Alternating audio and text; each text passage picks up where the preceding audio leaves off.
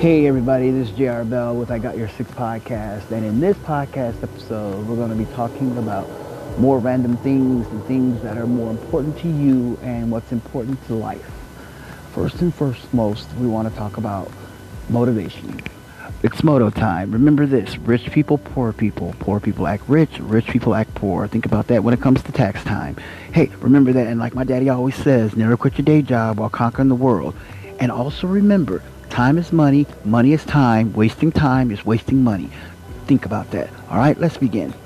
Right now, I've been watching on the news and stuff when it comes to about our election and everything and everything and everybody's in this uproar about what's going on in the current administration about how the president is not giving up his seat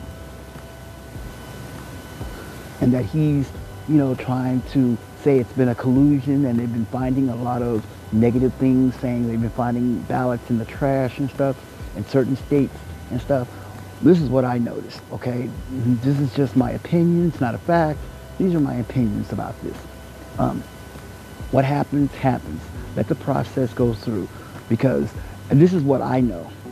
I know for a fact that the only way that the election can be handed to the to the new elected president is by the College of Electoral Colleges. Now, it does not get handed by the media. So, since it's not getting handed by the media, they need to get all those votes counted. And because I know the current, I know the one that's in the office now, his administration even said it, that they were ahead. But then all of a sudden they weren't. So now people are really in this uproar. My opinion is, hey, let it all play out. Let it all go through. Let it work its magic and see what happens. Okay? He's getting lawyers and he's trying to sue, you know, everybody, trying to say that it's been a, been a sham, trying not to get him in office. We don't know what's going on. But what I do know is that that people are so happy that we have a first ever vice president that's a woman. Me personally, hey, congratulations if it works out and that she and him is the one that after they do all this stuff is the pres is the newly elected president. I will honestly say congratulations. I'm, I hold no grudges or anything. I'm not I'm not you know being all this oh they you stole it. No no no no no. Let the courts deal with this because that's a legal matter. It's a legality. It happens every election. It happened with Al Gore.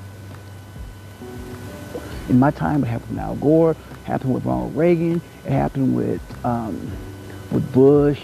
Yes, with Al Gore, with Ronald Reagan and Bush Jr. and Bush Sr. It also happened with Nixon, you know, and stuff. And it also happened with John F. Kennedy, you know, because during John F. Kennedy, his father made sure his son got in office. And how he did that, he bought his way. People say, no, he didn't. Yeah, he did. He paid a lot of money, gave a lot of donations, a lot of contributions to different organizations for them to sponsor his son so that his son can get in office and people.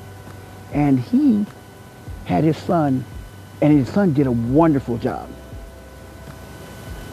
John Fitzgerald did a wonderful job as president. A lot of people of color really liked him. Because they said he was a good president and he cared about people of color and he had a lot of things did you also know, this is something that I didn't know this until I started doing my homework. Did you know that more people of color were Republican? They weren't Democrat.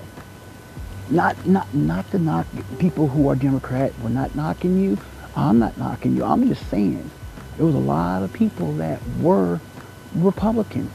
But then they switched once they started getting this newly elected affirmative action, um, more affordable. They started creating new programs for people of color, and more people started switching to Democrats because Democrats tend to do two things.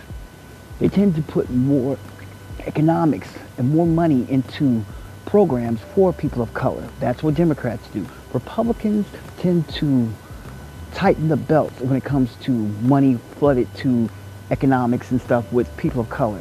But they do do their job, but they don't do it the way people want them to do. You know, like I talk about things and I say, you know, people always ask me, I hear a lot of people always ask me this and I get it. I get it from both sides.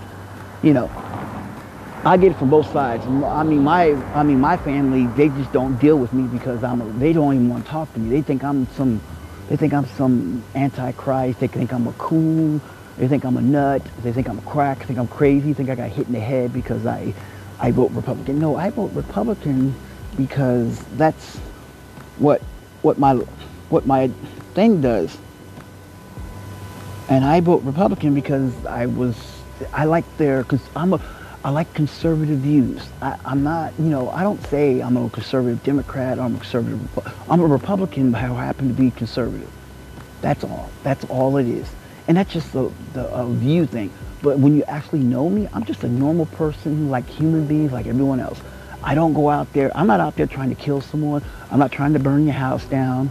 I seen that what happened. The lady's house got burnt down because she was a person of color and and she was a Republican. They went and some people that were, they're not Democrats. I don't think they're Democrats because Democrats don't do that. You know, and they burnt the house down because she was a Republican and had all this stuff about because she supported the current administration. I felt bad for her because she lost everything. That's something we don't do. We shouldn't do that, and and you shouldn't do that if you're a Democrat. That's not your political views, okay?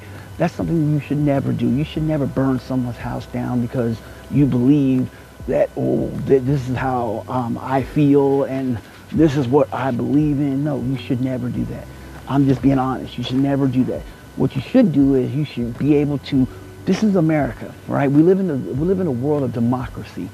We live in a world where we can speak our mind, speak our piece. We can be able to coexist in a society where we as people can be able to talk amongst each other. I can tell you, hey, I'm a Republican, and you should be able to go, oh, okay, that's nice. You know, and you should be able to say, well, great. I like you, or great, that's wonderful. And you should be able to say, well, hey, I, I you know, that's good. I'm, I'm, you know, and why are you a Republican? Then I tell you why, and then you will say, I said, mm, okay. And then you as a Democrat will say, oh, I'm a Democrat. Okay, good. We can sit at the same table and we can sit there and eat from the same table. We can eat off the same plate. I'm no different from you. I bleed the same blood, red. You know, just my blood is a little different from yours, and your blood is probably a little different from mine. Maybe uh, a maybe a O positive or O negative or AB or A positive or A negative or or B positive or B negative or AB or RH factor negative or RH factor positive. You know, we may have this rare genetics and stuff, but that's about all we may have. But other than that, we're just human beings. I look at it like this, we're human beings. We tend to believe the same belief system. We shouldn't let politics dictate on what we do in life, okay? Never let politics define and never let politics corrupt you you know, to what you do. What I should say is that you should just be able to be able to speak your mind. And how you speak your mind is how you are. That's all. You know, whether you like the person in office or whether you don't like the person in office or you like the new person that's coming in, you got to be able to do one thing. Remember this. And I, and I stress this highly. Remember this. Whoever gets in office, whoever gets in this office, you should be able to support that person. So I say, whoever's in office, you support that person, right? But I'm gonna tell you honestly, you know, a lot of people don't want a current, don't want the current administration in office. They want him out so bad. They want him out badly. I don't, and people say, well, you know why? Because he said this. But here's what I say. And I say this because I, I, I always say, I always ask this question. Whatever he said, did that stop you from getting your job? Did that stop you from getting paid? If it did, I always will say that. I like to know what job you do so that I know not, so I know that I can work there. So whenever the president, whoever is there, can, so that I can not work. You know, that's not how it works in society. That should not how, you should not base your belief system on what a person tells you. Because if a person promises you that they're going to do everything in the world, I'm going to lower taxes, that's not going to happen. They're not going to, there's no way you can do that. Because here, let me tell you how it works. Our debt that we live on, the debt that we live on is based, our money is based on the debt that we have. Because it's a promissory note. Look at your money. do me a favor, grab a dollar bill. I say a dollar. If you don't have a dollar, you got a five dollar bill. You got a five dollar bill, a ten dollar bill, a twenty, a ten, a twenty, a five, a one. One dollar bill is the best dollar bill to look at. It says in the very top, it says prompt, it says banknote. You know what that banknote means? It's a promise. It's a promise that the federal government will guarantee that that dollar bill will be a dollar, or that five will be a five, or 10 will be a 10, or 20 will be a 20, a 50 will be a 50, and a 100 will be a 100. That's what a promissory note is. It promised you, it promised the guarantor, which is you, the bearer, that, that that dollar or whatever bill you have will be the value of it. I, I know that because let me tell you something. I have a, I have a Zimbabwe, $1 trillion Zimbabwe money. It's $1 trillion. Yes, a trillion dollars. I have a $10 trillion Zimbabwe money. And guess what? It's from the Bank of Zimbabwe. The country tried to inflate their money to the point to where they wanted to look good for investors. And guess what happened? They went bankrupt. The country went bankrupt and that money is worthless. Oh, I have a set, but it became worthless. So what I tell you is that you need to look at things in a logical way. You know, in society, you need to look at things from face value. What I tell people is do your homework. Do your homework. People say, well, he never apologized. Let me tell you something. Everybody, and oh, he had this, he had these locker talks, the way he talked. Let me tell you something. Everybody, no matter who you are, whether you're a Christian, a Muslim, a Buddhist, a Jehovah Witness, a Mormon, um, oh, you're Taoism, you're, or you're atheist, you know, or you just somebody who just a spiritual person, a Wiccan, or um, a witch, a warlock, a grandmaster, or a grand dragon of the Ku Klux Klan. Everybody has locker talk. Everybody has locker talk. When they're around their friends, they talk a certain way. When they're with their buddies, they talk a certain way that they don't talk around other people. If you're in a committed relationship, like with your boyfriend, your girlfriend, your life partner, whichever you're with, there's some things you don't talk around your partner that you'll talk that you'll talk with other people. Really, you do. There are things that you will say around other people that you feel comfortable with, like your friend. Okay, like if you got a girlfriend, we'll, we'll, we'll do the heterosexual thing and we'll do the home we'll do the heterosexual thing and the LGBT thing at the same time. Let's say you're with your boyfriend or girlfriend or life partner. Well, that's whichever you know you choose. It doesn't matter. And you say something that's off the cusp of what you normally say. That person will look at you and go, "What? What'd you say? What?" And they don't get you. It's like how it's like this if you're in the military, military people have a humor, have a type of type of humor that normal people don't understand. Like military people can talk about silly stuff that not doesn't mean anything personal. It's just a joke. It's a military joke. Like they'll say, they'll say Jody's taking your girlfriend, or Susie Rottencrotch is, is at home banging the banging the next door neighbor. You know, they do that, and, and that's military jargon. That's military lingo. Yeah, and people tend to say, okay, but that's, he, he doesn't mean it. He's not taking it personal. That's just joke. That's just something. And they say, oh, that's just military talk. That's how we talk in the military. Well, that's not, well, I don't want to hear. That's something I don't want to hear. Correct. You don't want to hear that. So that's what I mean. And, and when I talk about the current administration and his locker banter, that's what he says, locker banter. Everybody talks like that. Do I talk like that? Yes, I do. Do I talk about do I talk about that around my girl? No, I don't. Because you know why? She doesn't understand. She doesn't understand. She's not a guy. There's some things I talk with guys that I can't talk with my girl. Because you know why? Because she's not a guy and guys understand guy talk. Girls do the same thing. Girls talk about certain things that a guy will sit there and never understand. Same thing, like I said with your life partner. There's things that people don't understand. And they don't understand. They'll never understand the way you talk and stuff. They don't. They'll never get it. it what I mean is they don't get it. And you, you know, you don't want to make them get it. It's not meant for them to get it. So that's what I mean. Okay, I'm not saying about what he said was right. It's not right or is it not, it's not right or wrong.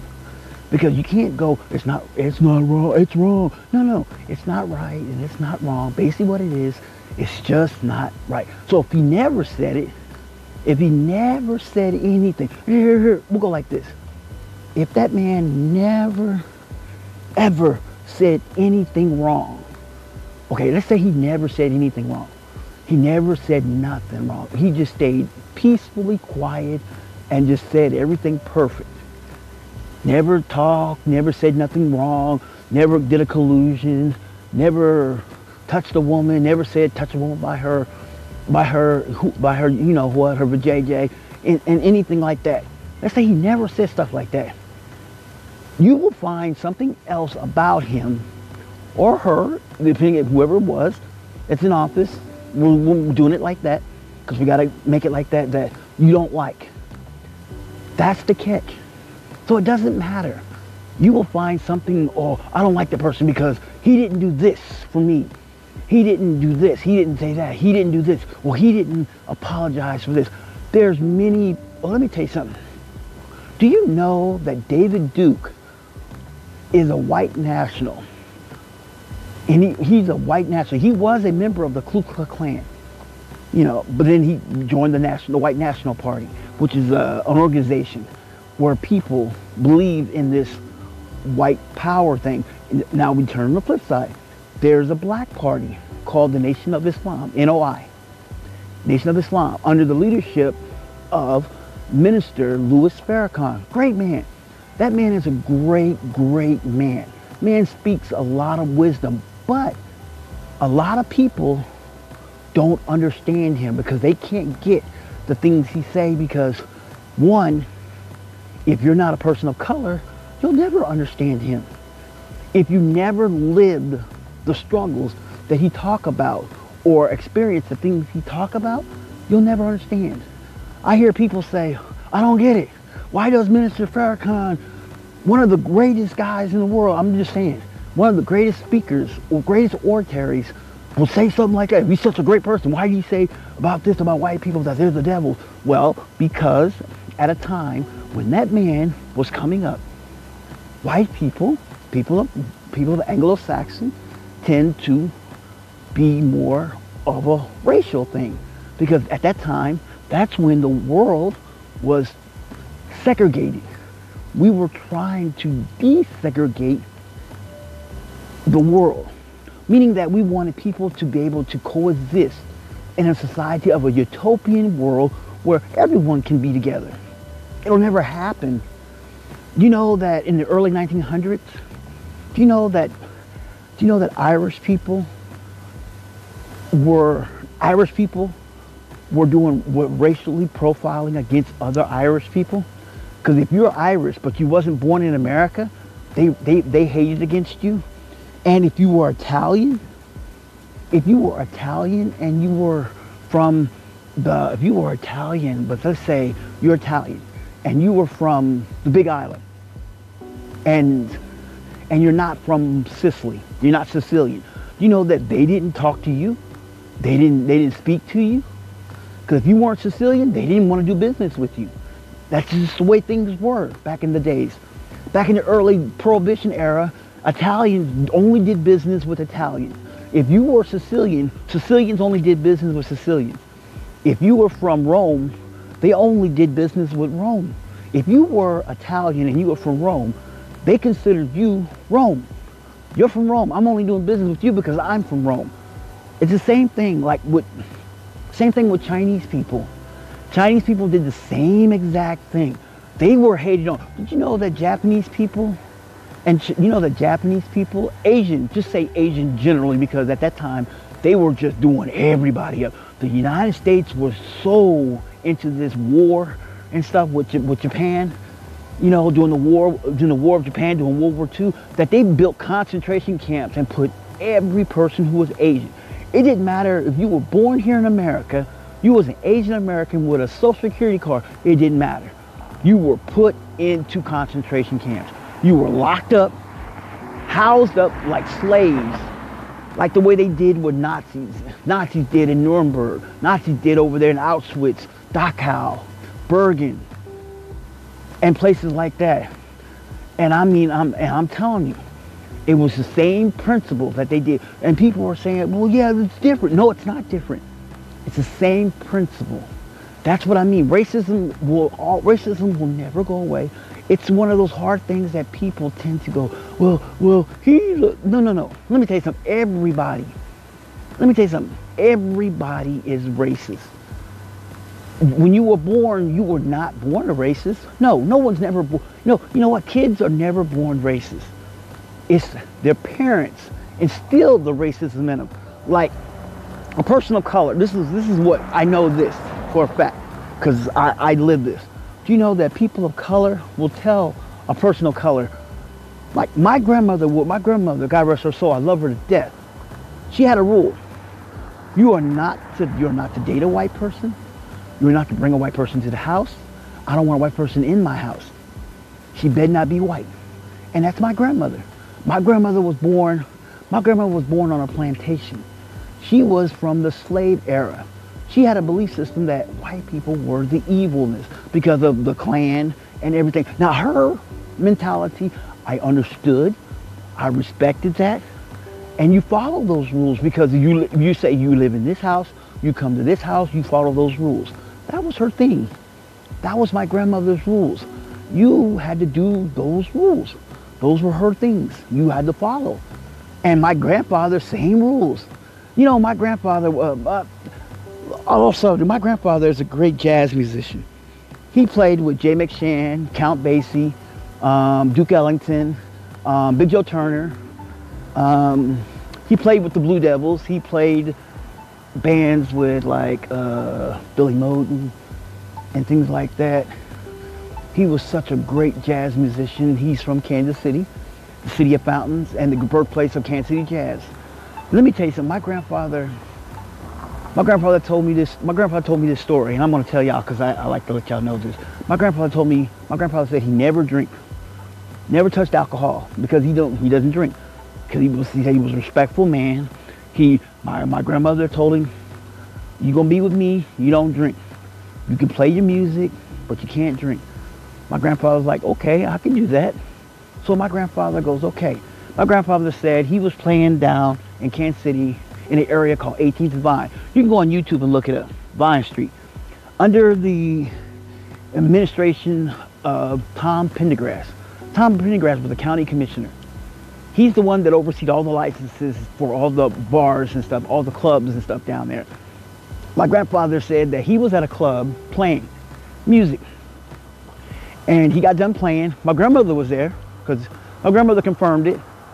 This beautiful white lady she was the owner. She was one of the owner's girlfriends. My, this guy, he was married, but he also had like three girlfriends or four, whatever.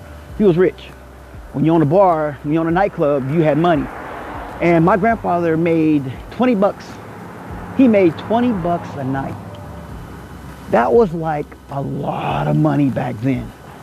That was like people made 20 bucks a month back in those days. That's how much money people made. And that was like making five or six hundred dollars in our day a night playing. And my grandfather was playing.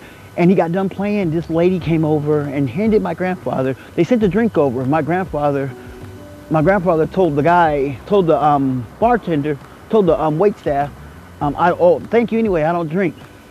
And send it back. I don't drink. And he walked away. Well, the lady came to my grandfather and threw the drink in his face and said, called him out his name, called him the N-word, said the N-word, said the straight up N-word in his face and told him, you don't take a drink from me? Who the F you, who the F you think you are? You know for good. And you just kept calling and then walked away and told the owner. The owner said, I want, I want him fired now because he refused to drink from a white woman. My grandfather was just, because my grandmother was there. My grandfather took my grandmother home. Yeah, he had to take her home. They told him take you, they said take your wife home, then come back.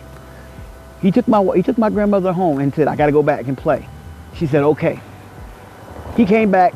The leader of the band, which was which was Billy Moten and Jay McShann and all them, they sat there and they all had a talk with him. They told him, listen here, if a woman, if a white woman offers you a drink, you take that drink and you thank that woman and you drink it. He said, I don't drink. I don't care if you don't drink. You're going to start drinking now. You never turn a drink away from a rich white woman. Hey, that woman can throw money in your pocket. You keep it. You take that money home and you give it to your wife. But you do what you got to do. You got to play the field. You got to know what you got to do. You got to play the game. You got to play this field. You got to do that. And that was the time my grandfather was like, okay. He went over there. He had to go and apologize because they said, if you don't apologize, we can't play. And if we can't play, you're hurting our money. And I'm not about to lose my money. He says, you ain't to have a job. You ain't to have a job playing this music. And my grandfather really loved playing the drums. So he went over there and he politely said he was sorry. He apologized. He said he didn't know. He said he just didn't drink. He didn't know. He didn't know the. He didn't know the cur. He said I didn't know the rules. I apologize. He told her I apologize. I'm so sorry, ma'am. I'm so sorry. I apologize. He told the owner I apologize. He said I didn't know. No one told me. No one told me anything, and so I did not know. And my grandfather took it. My grandfather walked over to the. My grandfather stood there. The lady came up. She handed him a drink. My grandfather took it and he thanked her. And he drank it in front of her. And that was the day my grandfather became an alcoholic. Because every night women were giving him drink. White women were giving him drinks. And he had to accept it. Even though he didn't drink, he had to accept it and drink the drink. And he became an alcoholic. My grandmother, he had to tell, he told my grandmother, look, in order for me to play, I had to, I had to accept these drinks. My grandmother didn't like that. Because once, once my grandfather got that alcohol in him, he wasn't the same person. He was a different person. He wasn't the same. He was, you know, when people drink, they become a demon. Their inner demons come out. And my grandfather's inner demons came out. And he came out in the worst way. He was a hands-on type of guy when he was drunk. He started hitting and fighting and beating the crap out of my grandmother. That stuff my grandfather told me that he, he was honest about it. I was shocked because he said he wanted me to know the truth. He said that I was. He said that's why I don't drink no more. I had to quit. He he drunk. He became an alcoholic, and my grandmother told him, "I'm tired of this. I'm tired of you hitting me. I got uh, you got a choice. Either you either you either you quit that alcohol or we're done." And because he loved my grandmother that much, he he he literally stopped. He stopped. He slowed. He he said, "I'll slow down." He said, I will slow down. My grandmother said, good. He said, because I got to keep this money. He said, this is good money. What do you want me to do?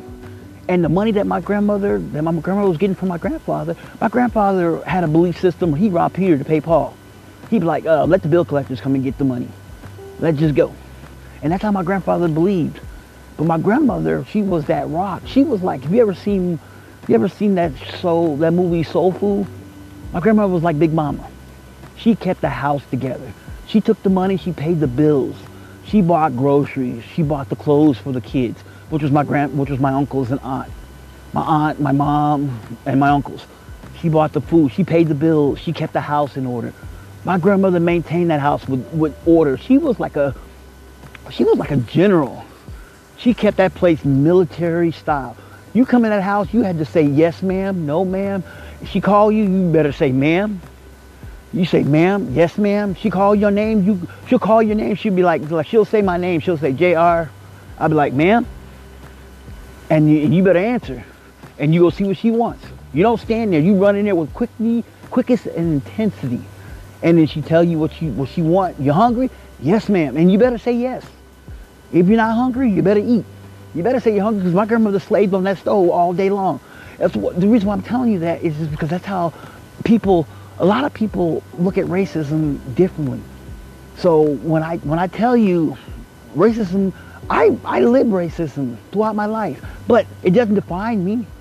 People, I, I, I judge people. I, like, uh, some people say I see color. When some people say I don't see color, I, I, I tell them I don't see color because the reason why, because color is a rainbow. I see color like a rainbow because I look at everybody as equal, and and in society we're not. I mean, seriously, we're not. We're not equal. We're different. You know, we're different. We're always different. And, and we're different because of how we look at things. And we look at things differently because that's how life is in this world. You know, this world is this world is defined that way. I can walk somewhere, like I can walk down the street. If I don't wear my if I don't wear my hat that says Marine on it, Marine veteran on there, says U.S. Marine on there, or Marine Corporal, I tend to get like normally I, I got a hat, the hat. I got a hat. A guy gave me, and I love the hat. It's the Bengals. I'm not a Bengals fan. I'm not a Bengals fan. I'm not a Cincy, Cincinnati Bengals fan, but I do like that hat. I will rock that hat no matter what because it's a beautiful orange hat. I like, and I, and I rock the hat because I'm a hat type person. So it's a good hat, and I wear it, and I will rock it no matter what. But, you know, like one time I wore, I wore that hat one time, and I was out walking. This lady grabbed her purse, and she held on to a white lady. And I'm not, and I wasn't even, I was across the street from her. Wasn't paying attention. I was listening to music. And I had this eerie feeling that somebody was watching me. The lady literally was so petrified, scared of me. Me. Walking by on the opposite street that she literally clenched her purse. And her husband just stared at me like he wanted to kill me. You know, because he just looked at me like the kid, like, like I was deaf. And I was like, okay, what, did I do something? In my head, I'm going, did I do something? And then I said, hello. And the guy, and the guy literally cussed me out. Called me every name in the book, including the N-word. But he didn't touch me. He didn't put his hands on me. He didn't touch me. I just told him, hey, y'all have a nice day. Y'all be blessed. That's what I said. You be blessed. I'm serious. Just, you have a blessed one. You know, I want you to stay blessed and stuff. And and, you know, and I kept it moving because I was going somewhere and I had the Bengals hat on. And I was like, what the hell? And then a couple days later, and then a couple days later, I, was, then I looked at what hat I had on. I was like, oh, I had the Bengals hat on. But that didn't mean anything. It's football, you know. I like the Rams. Uh, I like the Chiefs. So, you know, I'm a Rams Chiefs fan. Now, when I say I'm a Rams fan, I'm a Fred Dryers kind of guy. I'm a big Bubba, you know, type of guy. I'm a, I'm an old type Rams fan. That's what I'm the old soldiers. I'm the old municipal Memorial Stadium type Rams fan. That's when I think of Rams. You know, Rams went to St. Louis. I was a Rams fan. I was a Chiefs fan because I lived in Kansas City. I was a Chiefs fan. When it comes to Chiefs, I was a big time, big time. You know, I like the I like the old. You know, I was I was I was a type of I was type of Chiefs fan when they were at the old municipal stadium. That's how old I was when I say I'm a Ram, when I'm a Chiefs fan. The old Municipal Stadium in Kansas City. It's no longer there now. It's um, Lincoln Academy Prep. That's when the that's when the that's when the Oakland that's when the Kansas City A's were there, and the Kansas City Royals played, as well as the Chiefs, because the Chiefs just got there and they, had, they hadn't built their new stadium there, so they were there. That's how old I was. I was nothing but a know nothing kid. That's how long I've been there, you know. And then they built a new stadium you know, because that's where my heritage comes from because I've seen the old movies. My father always told me where the stadium was. I was little, I know nothing. My grandfather took me to the old stadium before they tore it down. And I looked at it and said, that's the stadium right there. That's where the Negro Leagues were, where the people of color played baseball and stuff, and stuff like that. And then that's where the A's played, and that's where the Royals played before they got their new stadium and stuff. And that's where the Chiefs played before they got their new stadium because the stadium was being built. So they had to play there in the old municipal stadium. You know, and I'm from where Kansas City had the Kings. You know, had the Kings and stuff, and that's where they played it. You know, Kansas City Kings played because Kansas City had the Royal Court.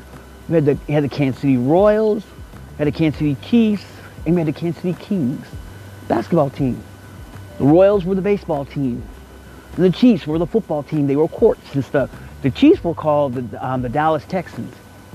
They were called the Dallas Texans. They had played in Dallas. The owner, Lamar Hunt, moved the team to Kansas City and he changed the name because he, you know, didn't want it. It didn't sound right. You know, it didn't sound like, you know, the Kansas City Texans, that didn't sound right. So he changed their name to Chiefs. And the Chiefs been there ever since. They're a great football team, good football team. You know, great team. And, you know, Royals, a great baseball team you know, we, we had a good basketball team, but they left. That was under Cotton Fitzsimmons. He was the coach, and the owner wanted more money. He wanted more. He wanted he wanted more money. Basically, what he wanted, he wanted a tax bait, a tax a tax um, abatement, meaning that he wanted tax free to keep the team there. At that time, we had a um, we had a Jewish mayor. I think that was the time. Mayor Berkley, and he was like, nope, I'm not giving you no more tax breaks. And they left. And because they left, we only have two teams. We only have two, we only have two sports teams. We have another one, Sporting KC, which is the MSL, the soccer league. That's all across the bridge. But other than that, that's what we have in Kansas City. And I'm telling you, um, I'm telling you, I'm telling you like I tell people, it's like in the military. People always tell me racism's everywhere. Racism is the same thing in the military as well. Have I experienced it in the military? Yeah, I have. When I was in the Marine Corps, yes, I experienced it. I had I had a guy. He was my he was my off. He was an officer in charge. And you know what? You know what he said? I remember I was out in the field, and he told me. He said, "Listen here, boy." He said, "Let me tell you something, boy. You better get your ass. Excuse my language. He said, better get your ass in there and you better find me some goddamn coffee. You hear me, boy? We didn't have any coffee. The coffee he wanted, we didn't have it. I told him, sir, we don't have that coffee. He goes, you better find me some coffee, boy. I don't know what the hell, I don't know what you got to do, boy. So I told my superior, which was my boss, which was an E6, which was an E7. Yeah, he was an E6. Yeah, yeah, he was an E, yeah, he was an E6. My staff sergeant. I told him, and then I told my gunny, which was an E7. My gunny, I told my gunny, I told my staff sergeant, my gunny, what he said. And my gunny said, well, um, okay.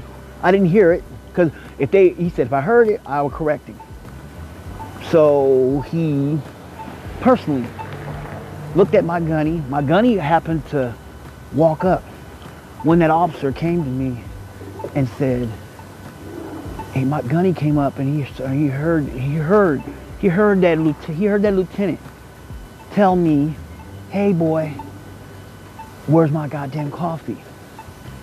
I gave you a direct order and I said, sir, we just have the regular military coffee, the coffee that we have. We don't have Folgers coffee. I'm terribly sorry. You have to drink what we got. And he said, oh, is that right? And my gunny turned around and pulled me, he yelled at me and told me, come here. I want you to go do me a favor. Go get in the Hummer. Take a drive. Get in the Hummer, tell the driver, give the driver this note. The note just told, I don't know what the note said, but the driver drove me somewhere and then drove me back. When I got back, the gunny told me, go back to work. I went back to work. That officer came up to me and he apologized. He said, I'm sorry for calling you boy. He said, hey, I'm sorry for calling you boy. It's just that I didn't have, I haven't had my coffee. Hope you accept my apology. That's all he said. You hear me? You hear me? You hear me, boy? I hope you accept my apology. Then he said, you hear me, boy? I hope you accept my apology. I was like, sir, yes, sir. And I kept it moving.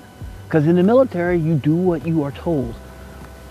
People think that, um, people think that being in the military is this wonderful, blissful, happy times and stuff. It is. It's the greatest thing to ever thing in the world. Military. It's the greatest thing. But when it comes to racism, it is rampant in the military. Because you have people, you, will have people like, um, I had a, um, I had a person that was higher ranked than I was, but he was younger than me. He was like 22 years old, higher ranked than me. And because he felt, I mean, I knew my job. See, when you, I knew my job, I knew how to do my job. I knew how to do everything about my job. You know, I followed the rules. I did everything by the book he apparently assumed that I didn't know how to do my job. So he turned around and would tell me, he would tell me, he would always micromanage me. If you ever had a boss like that, that's somebody that oversees your shoulders, you know, that would tell you this is how you do your job. And this person was always on my shoulders correcting me. And every time he corrected me, he would correct me in the wrong way because he never did my job. And I know how to do my job. I did it perfectly. I always did my job perfectly. I was a stellar, I was a stellar Marine. Had a few minor mishaps. I barely got my good conduct, but I was a good Marine. You know, never caused problems in the Marine Corps. I always did what I was told because that's the Marine Corps creed. Semper Fidelis, always faithful, God, country, and Corps. You do your job. They always say, here's what, here's what the Marine Corps tells you. And every military personnel, if you're ever in the military, they tell you this. Do the job first, then complain. Then go up the chain, go up the ladder to someone higher and say, hey, such and such told me do this. I felt that was kind of unfair that I had to do it when they were just standing around. Did you do it? Yes, I did. So if you don't do it, that's when you get reprimanded. And that's, and that's a bad thing for you. You don't want to get reprimanded. Basically, you just want to do your job, get it done, and keep it moving. And then complain later. They'll deal with it. But if you sit there and don't do the job, you will get really worse reprimandation. You'll get worse. It's worse. Just do the job and then complain at the end. Don't complain and say you're not going to do it because look, listen, let me tell you how it works. You volunteered. Excuse me. You volunteered to join the military, whether it's the Army, the Navy, the Air Force, the Marine Corps, the Coast Guard. You joined the National Guard, the Air Guard. You joined. They didn't. They, we're not having a draft. This is not during the time of Vietnam. Okay, this is not during the time of Vietnam. I've heard I've heard stories, and I got to cut this short. Whew, wow, it was really long. I got to cut this short. This, there was a time I met I met a guy. He was a um, he was a major. He was a major from Korea, from the Korean War, and he told me some stories that I, when I was in the Corps, he came by. He told me that he was, and he was a black man. He was a black major in the Marine Corps, and he told me some stories that made me that made my that made me go, what the hell? He said that he was out on patrol. He was out on patrol. His lieutenant took his unit on patrol, sniper unit on patrol, and they went on patrol and they did this patrol and stuff and this movement. And when they got on patrol, his officer told him, I want you to go up this hill. And this hill area was in North Korea, near near near near Incheon, near the Chosin Reservoir. They were going to the Chosin Reservoir, dead winter. He said he was there. He was with his his general, his person in charge was was General Chesty Puller, and he said he did anything that General Puller he did anything that that General Puller told him to do, because you know why? General Puller was a was a Marines Marine. He didn't care if he was black. He didn't care if he was a darky. He didn't care if he was a red bone. He didn't care if he was a darky or yellow man or whatever. You're a Marine, you're a Marine. Do your job and do it well. And General Puller always had this belief system that my Marines will eat first before I eat. And I remember he said that um, he was in line. He said he was in line eating when his, his officer came in, cut the line, cut in line in front of him and to get the food first because he was hungry. And he said that General Puller walked over there and grabbed that officer and said, hey, what are you doing? He said, oh, well, sir, I'm just going to grab me something He said, no, no, no. You let your Marines eat. You let your men eat first. Well, sir, I'm, no, no, no. You eat. You let your men eat first. And whatever's left over, you get. Your, your men eat first. That's a sign of leadership. That officer was so mad and, and was so hateful because of what happened that he turned around and he made those Marines, he made those Marines, after they got done eating, they went on a march up on this hill because he wanted to prove a point, because he was mad at General Puller. And that was some stories like stuff like that. And he said that guy was so racist to him. He would call the people, uh, he would yell out, he, he would send the black, he would send the colored people up front because he was like, yeah, darkies going up front. They didn't say the word nigger and stuff like that. In the military, it was like, yeah, the darkies going up front. They would have meetings, send the darkies, we'll send the dark ones up front. And stuff like that. And that's bad. But that's what happened. So they did that. You know, that's what happened. You know, that's the way life is in the world. So in society, so what I'm going to tell you, I got to cut this short. So what I'm going to tell you is this. Listen, racism is everywhere and every society we live in. You just got to know, oh, GTE. That's an old company. That's an old company. They're no longer around no more. That's Verizon now. Verizon is GTE. It's the AirTouch, Vodafone, and they all merged and stuff. That's, that's another podcast for that. But he, what I'm saying is that you need to kind of put yourself into perspective of you got to understand that it's going to be like that everywhere. Racism is going to be everywhere in life. You just need to kind of put yourself into a perspective where you need to kind of go, okay, all right. You need to kind of put yourself in. You need to need to be you need to kill them with kindness. Seriously, kill them with kindness. I watch so many videos on YouTube of how people sit there and these people call them out their name and they're feeding the firebird, yelling at them, talking about, yeah. So say it again. Say it again. You you call. You know what you called me. Listen, let me explain something to y'all. If a person calls you out your name, as long as that person don't touch you, keep it moving. Okay, please, just keep it moving. Keep it moving. Don't let don't let negativity ruin your life. Have a positive outlook. Have a positive day. Keep yourself happy. Keep blissful. Be be the best you can be. Because if you if you if you're a Christian, remember what God said. Remember what the Bible says. Turn your cheek seven times seven times seven times seven. That's what God says. And if you and, and if you are a Mormon, you automatically know because all Mormons I mean, tell I have people tell me, "Oh, Mormons, oh, they don't, they don't worship, they don't let black people in their church." Uh, that's a myth. That's an old, that's a that's a fact and also a myth. The fact was, they said that because they did not, because a lot of places didn't allow black people of color to be in the church because of where they were, where the church was at.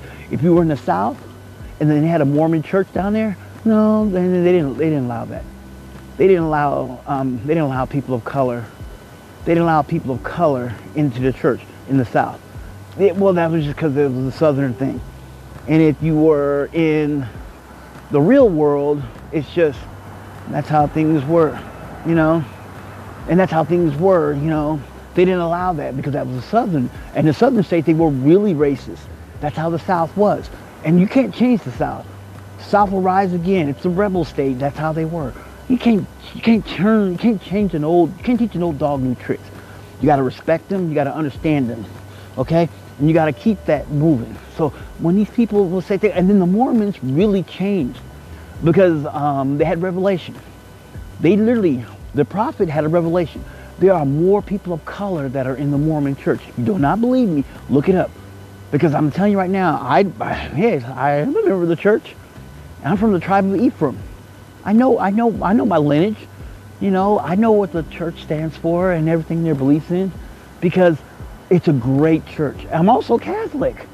Yes, because my grandmother, my dad, my grandmother on my dad's side of the family, my grand my grandmother on my dad's side of the family is Catholic. They were born and raised Catholic. I, I went to Mass all the time. When they go to Mass, I go to Mass. I know the rosaries, our Hail Mary, Father, Lord of Grace. I know that stuff. You know, I know what you're supposed to do when you're Catholic. Yeah. You go to confession and stuff like that. Yeah. That's how things are. But it's nor here or there. I got to cut this off. In closing, I just want to tell everybody that just be a little more respectful, you know, be true to yourself, you know, live life, prosper, and don't let don't let any negativity get you down. Keep keep keep keep being faithful, be honest, and just love everybody and as everyone else wants you to love people and live in this world of utopia where we are we can coincide with everyone, okay? All right, we can live in a world where we can be we can be who we want to be. We live in America. America is the land of democracy. Okay? So we live in this world. We're not in a totalitarian area like we're not in China. China's a communist country. They're free, but they're not free. Do you understand that sense of sense of sense of freedom? Because they can't they can't sit there and say they hate the government in China. You'll go to jail for that. You'll you'll get put in a concentration camp. You'll get put in prison if you speak against the government. But here in America, we can do that. Okay? All right, we can do that. We can speak our minds and have a good discussion and debates and everything. That's how we do and that's how we coincide, all right? Well, this is J.R. Bell with I Got Your Six podcast, and I'm just wanting to get this off about racism and everything. And listen, I love you, and I love every and every one of y'all because color is for crayons. And if, if I got a box of crayons and they're Crayola, you're not getting none because I don't share my crayons. I'll share everything else, but not my Crayola crayons. All right? All right, this is J.R. Bell with I Got Your Six podcast and Bravo 6 Going Dark.